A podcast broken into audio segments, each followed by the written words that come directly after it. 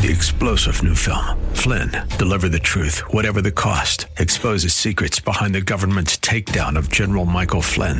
Flynn knew what the intel world had been up to. He ordered the first audit of the use of contractors. This set off alarm bells. He told the truth. He was the most dangerous person for Donald Trump to hire. They had to get rid of Flynn. Flynn, deliver the truth, whatever the cost. Available now. Watch it today. Go to salemnow.com. Salemnow.com. Today on Cornerstone Connection with Pastor Gary Hamrick. Real love is calling, listen, truth opens up your eyes. Mercy is waiting for you with every sunrise. Do not be afraid, do not worry, or do not be anxious. Why do you suppose that God says that so many times through the Bible? Why? Because we're afraid. I mean, from time to time, the reality is fear will grip your heart. For some of you, you're in the midst of it right now. Life can have its share of anxiety, worry, and we can be afraid.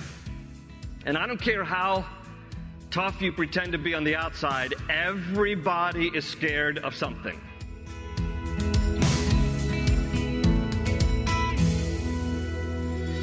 This is Cornerstone Connection, the radio ministry of Pastor Gary Hamrick of Cornerstone Chapel in Leesburg, Virginia. Pastor Gary is teaching through Isaiah. Fear not, do not be afraid, be not afraid. Or if you prefer the King James Version, be ye not afraid. All throughout the Bible, Scripture tells us more times than we can count that we as believers are not to be fearful. Problem is, each and every one of us is afraid of something. In today's message, Pastor Gary will remind you that as a believer, you're actually commanded not to be afraid. In his study, you'll learn how fear can be extremely detrimental in your walk with the Lord as well as your witness to others. At the close of Pastor Gary's message today, I'll be sharing with you how you can get a copy of today's broadcast of Cornerstone Connection. Subscribe to the podcast or get in touch with us. But for now, let's join Pastor Gary in the book of Isaiah, chapter 41, as he begins his message Don't Be Afraid. Hope is an open ocean, jump in and you'll find the cornerstones, your connection, run towards your new life. You'll notice with me that in the book of Isaiah, the tone and the tenor changes between chapter 39 and 40. The first 39 chapters of the book of Isaiah emphasize more about God's judgment and wrath. The last 27 chapters, chapters 40 to 66, uh, emphasize more about God's grace and kindness. For this reason, uh, a lot of Bible scholars will tell you that the book of Isaiah is like a mini Bible because the book of Isaiah has 66 chapters. Your Bible has 66 books, and it's very similar in its delineation. First 39 chapters of Isaiah, more emphasis on God's wrath and judgment. The first 39 books of your Bible makes up the Old Testament, more of an emphasis on God's wrath and judgment. The last 27 chapters of Isaiah uh, very similar to the last 27 books of your Bible, which comprise your New Testament, which emphasizes God's grace and kindness. And we find ourselves now in this latter section of the book of Isaiah, here in chapter 41, which emphasizes a lot of God's grace and kindness. And one of the things that God says here in chapter 41, and we'll also see the theme carries over into chapter 43, is this tender emphasis from our Lord telling his people, do not be afraid. Do not be afraid. Everybody say that out loud. Do not be afraid. This is God's theme to his people here. This is, this is really a theme throughout the whole Bible for all of us. But I want to draw your attention to the, the many places here in this section of Isaiah where God just emphasizes this over and over again. So here in chapter 41, notice verse 10 in your Bibles, where God says through the prophet Isaiah, verse 10, So do not fear, underline that, do not fear, for I am with you. Do not be dismayed, for I am your God. I will strengthen you and help you. I will uphold you with my righteous right hand. Jump a little further down, verse 13. Verse 13, for I am the Lord your God who takes hold of your right hand, isn't that very tender, and says to you, Do not fear, I will help you. The next verse, verse 14, do not be afraid. O worm Jacob. I love the way that he refer, yeah, he refers to this whole territory of Jacob like a worm because in comparison to God's magnificence, he's like, listen, you're just a worm. I got this. So he says there in verse 14, do not be afraid, O worm Jacob, O little Israel, for I myself will help you, declares the Lord, your Redeemer, the Holy One of Israel. Now jump over to chapter 43. And chapter 43 begins the same way in verse 1. But now this is what the Lord says He who created you, O Jacob, he who formed you, O Israel, fear not. For I have redeemed you. I have summoned you by name. You are mine. And a little further down, verse 5, first part of verse 5 do not be afraid, for I am with you. So now I ask you, why do you suppose so many times in so few chapters here, God says to the Jewish people through Isaiah over and over again, do not be afraid. Why do you, why do you suppose that God says this so many times in so few chapters to, to the people? Do not be afraid. Why do you suppose he says that? It's, not a trick question, James Comey. I'm asking you. What? why do you think that he's saying to them over and over again, do not be afraid? Why? because they're afraid. They must be afraid, or he wouldn't be saying it over and over again. Now, same kind of question for us. Why do you think that over 300 times throughout the whole Bible, God tells us over and over again, more than 300 times, some form of do not be afraid, do not worry, or do not be anxious. Why do you suppose that God says that so many times through the Bible? Why? Because we're afraid. I mean, from time to time, the reality is fear will grip your heart. For some of you, you're in the midst of it right now. Life can have its share of anxiety, worry, and we can be afraid.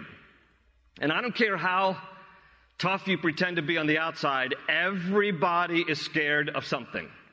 All right? I don't know if you would admit it, but everybody is. There's something that we're afraid of. Now, interestingly, there's been many surveys over the years surveying Americans. What are the kind of things that you're afraid of? Identifying certain phobias. And um, so I came across this study done by Chapman University in Orange, California, and it was um, uh, republished by the Washington Post a few years ago.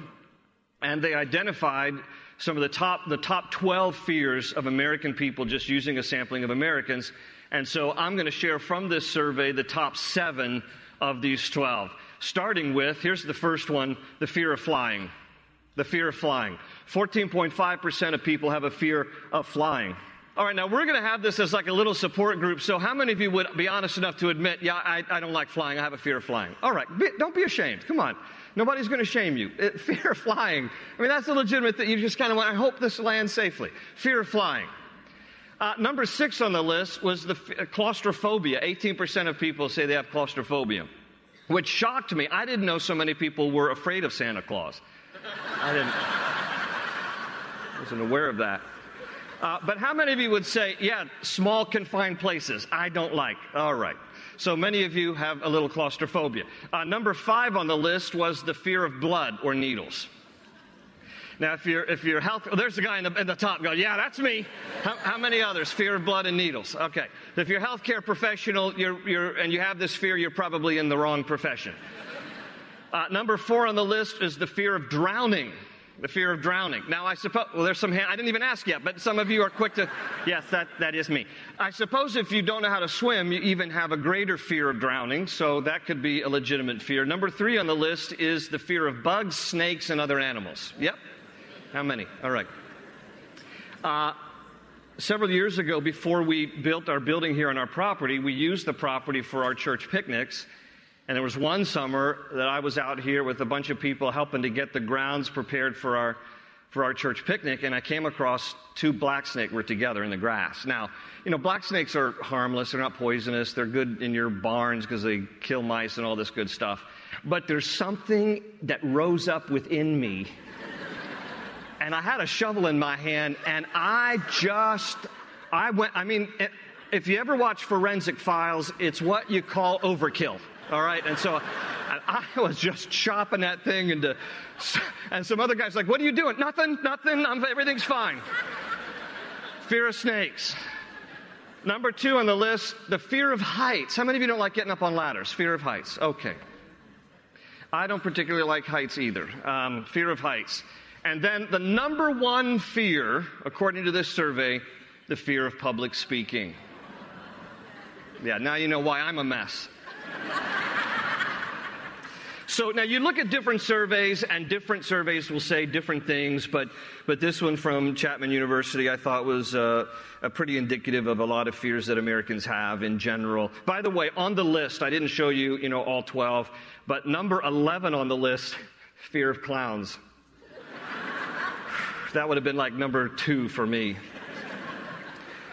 Now, in our story here in chapter 41 of Isaiah, if you go back to chapter 41 where we started, it seems that the reason for their fears has to do with an imminent threat of war from foreign nations because God says to them through the prophet Isaiah, if you look here again, chapter 41, verse 11, God kind of identifies why they're afraid. In verse 11, he says, All who rage against you will surely be ashamed and disgraced. Those who oppose you will be as nothing and perish.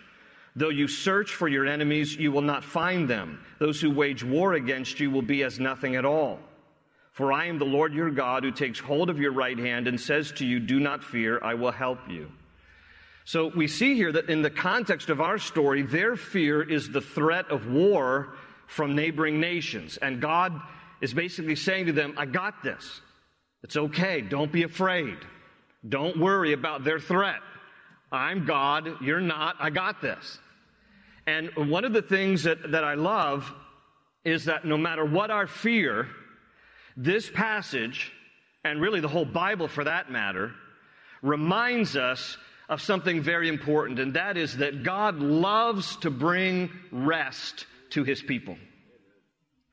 God loves to bring emotional rest to his people. God delights in replacing your fears with his peace. How many of you could use a little bit more of God's peace and less of your own fears in your life? Amen?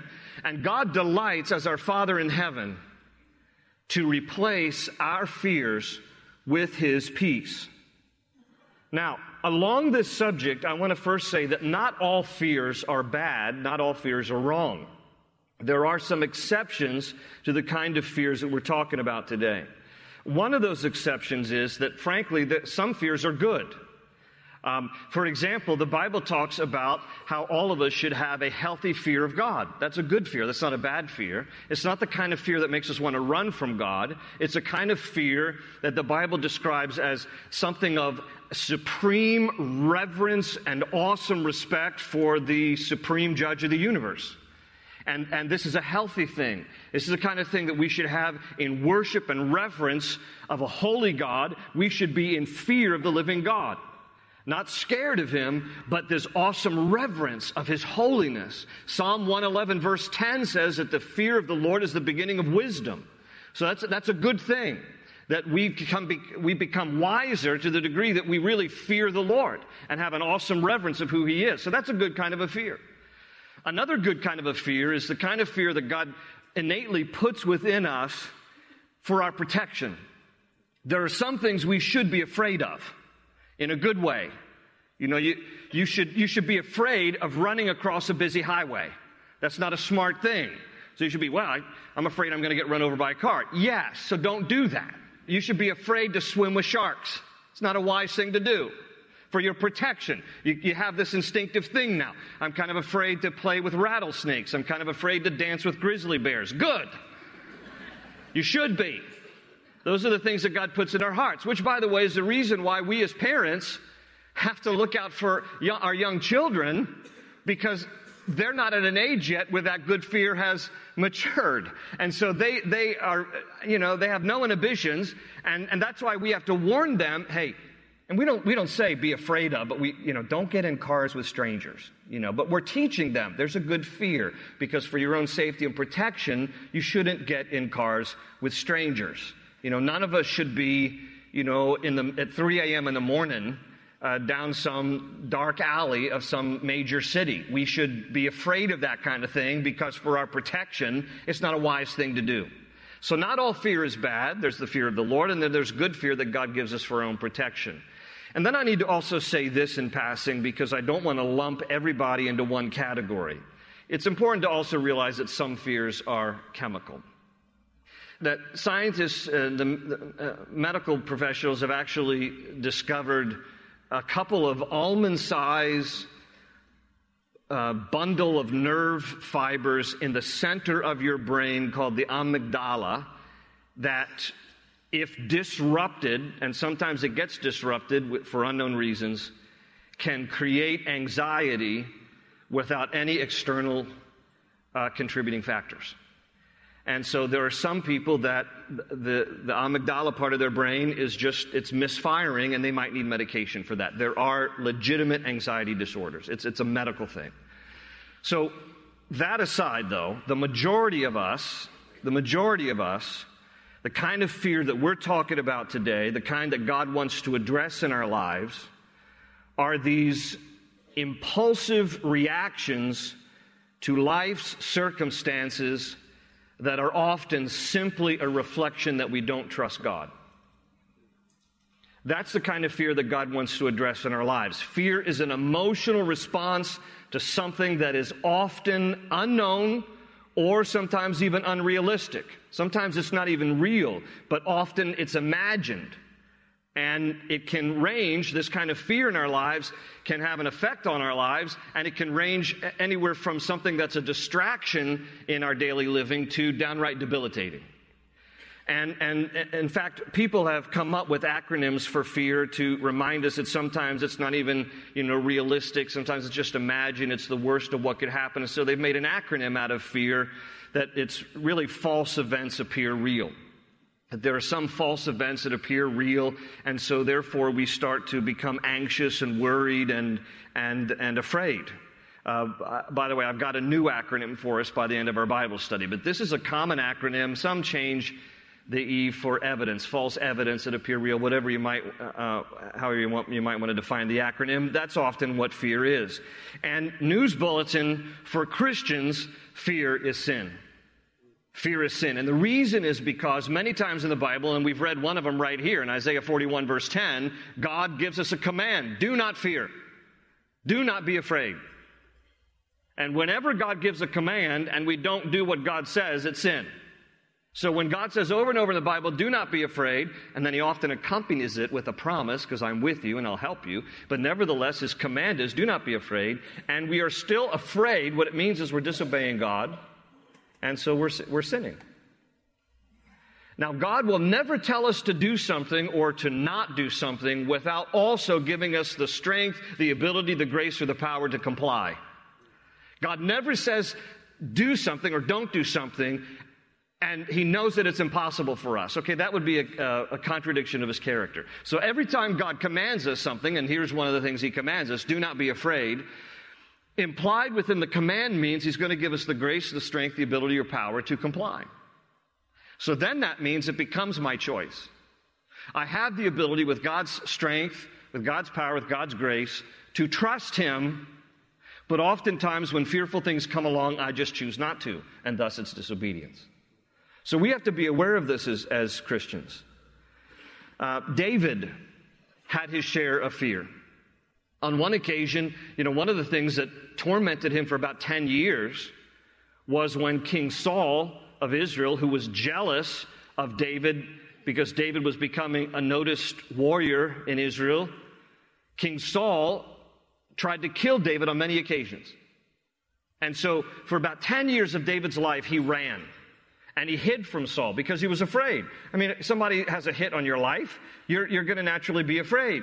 And one of the occasions where David was afraid, he writes about it in Psalm chapter 56. Now, here's the background on chapter 56. It is believed that David wrote Psalm 56 and also Psalm 34 from the cave of Adullam. because he's hiding in a cave. He's afraid. Saul's coming to kill him. And in Psalm 56, verse 3, David pens this Whenever I am afraid, I will trust in you. Whenever I am afraid, I will trust in you. And he just writes that as a prayer over and over again.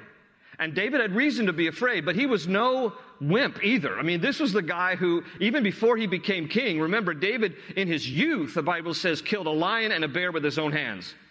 And remember, when he was a youth, he slew Goliath, the over nine foot giant of the Philistines. And then after he slew Goliath with a single stone, of course, the Lord gave him the ability, the strength, and the power to do it. And, and the giant falls down. David goes, gets Goliath's own sword and cuts off Goliath's head and holds Goliath's head like a trophy. So that's this guy. So no wimp. But this guy is now hiding in a cave afraid. Because even the best of warriors can sometimes be afraid. And David's was not some imaginary thing that he was afraid of, which is often what happens to us. We begin to imagine something that has, isn't even necessarily real or haven't even manifested itself, but we're afraid about it. David's fear was reality. There was someone who was trying to kill him, said so, was marching with his army to try to find this guy. He was in imminent danger. He knew it and he was afraid. And yet he turned his fears over to God. It was a real legitimate thing, but he said, I'm not going to be afraid. Whenever I am afraid, I will trust in you. He goes on to write in the next verse, Psalm 56, 4, in God, whose word I praise, in God I trust, I will not be afraid. What can mortal man do to me? It's like in the big scheme of things, God, I'm going to trust you. You're my protector. You're my provider. At the end of the day, what can mortal man do to me? I mean, what's the worst thing that could happen? I die and I go to be with you. I mean, in the big scheme of things, what can mortal man really do to me? And so David gives his fear to God. This mighty, valiant warrior who was a man's man, even at times had fear himself. And he says, But whenever I'm afraid, I'm going to trust in you. Zach Williams, who's a, a Christian artist, recently wrote a song called Fear is a Liar. And in the song, he personified fear like it's Satan, because the reality is that Satan is the author of fear, not God. Everybody knows that, right? I mean, 1 John 4.18 tells us that God does not give us the spirit of fear, but of, uh, sorry, um, that perfect love drives out fear, and God is perfect love, and so he is the antithesis of fear. Satan is the author of it, not God. And then 2 Timothy 1 7, I got ahead of myself, but 2 Timothy 1 7, for God has not given us the spirit of fear, but of power, love, and of a sound mind. So God wants to deliver us from fear. Satan wants to capitalize on it. And whenever we give way to fear, we give access to Satan in our lives. And whenever we give way to faith, we give God greater access in our lives. And it becomes a choice for us. Are we going to operate in faith or are we going to operate in fear? So Zach Williams wrote this song about fear as a liar, about how Satan is really the personification of fear. And so let me read some of the lyrics. When he told you, that is fear, when fear told you, Satan, that you're not good enough, when he told you you're not right, when he told you you're not strong enough to put up a good fight, when he told you you're not worthy, when he told you you're not loved, when he told you you're not beautiful, that you'll never be enough, fear, he is a liar. He will take your breath stop you in your steps. Fear he is a liar. He will rob your rest, steal your happiness.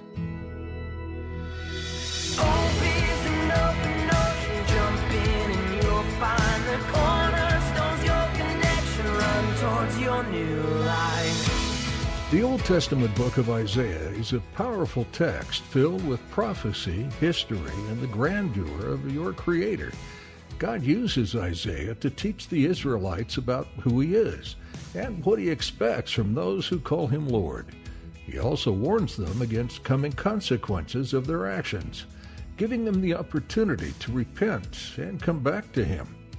Isaiah also tells of a coming salvation, the child who would one day die for the sins of every person on earth, the Son of God, Jesus. There's much more to learn from Isaiah, so we hope you'll join us again here on Cornerstone Connection. If you missed any part of today's teaching from Pastor Gary, you can listen again online at cornerstoneconnection.cc. We have a mobile app as well, allowing you to take these messages with you on the go. Find a link to download at our website or search for the Cornerstone Chapel in your App Store. Do you live in the Leesburg area? If so, we want to meet you. You're invited to join us this weekend at Cornerstone Chapel for a time of worship, fellowship, and studying the Bible with Pastor Gary. Our services start at 8:30, 10, and 11:45 a.m. each Sunday, and childcare is available. You'll find all the information you need about the church on our website. Again, that's cornerstoneconnection.cc. That's all we have for today. Thanks for tuning in to Cornerstone Connection.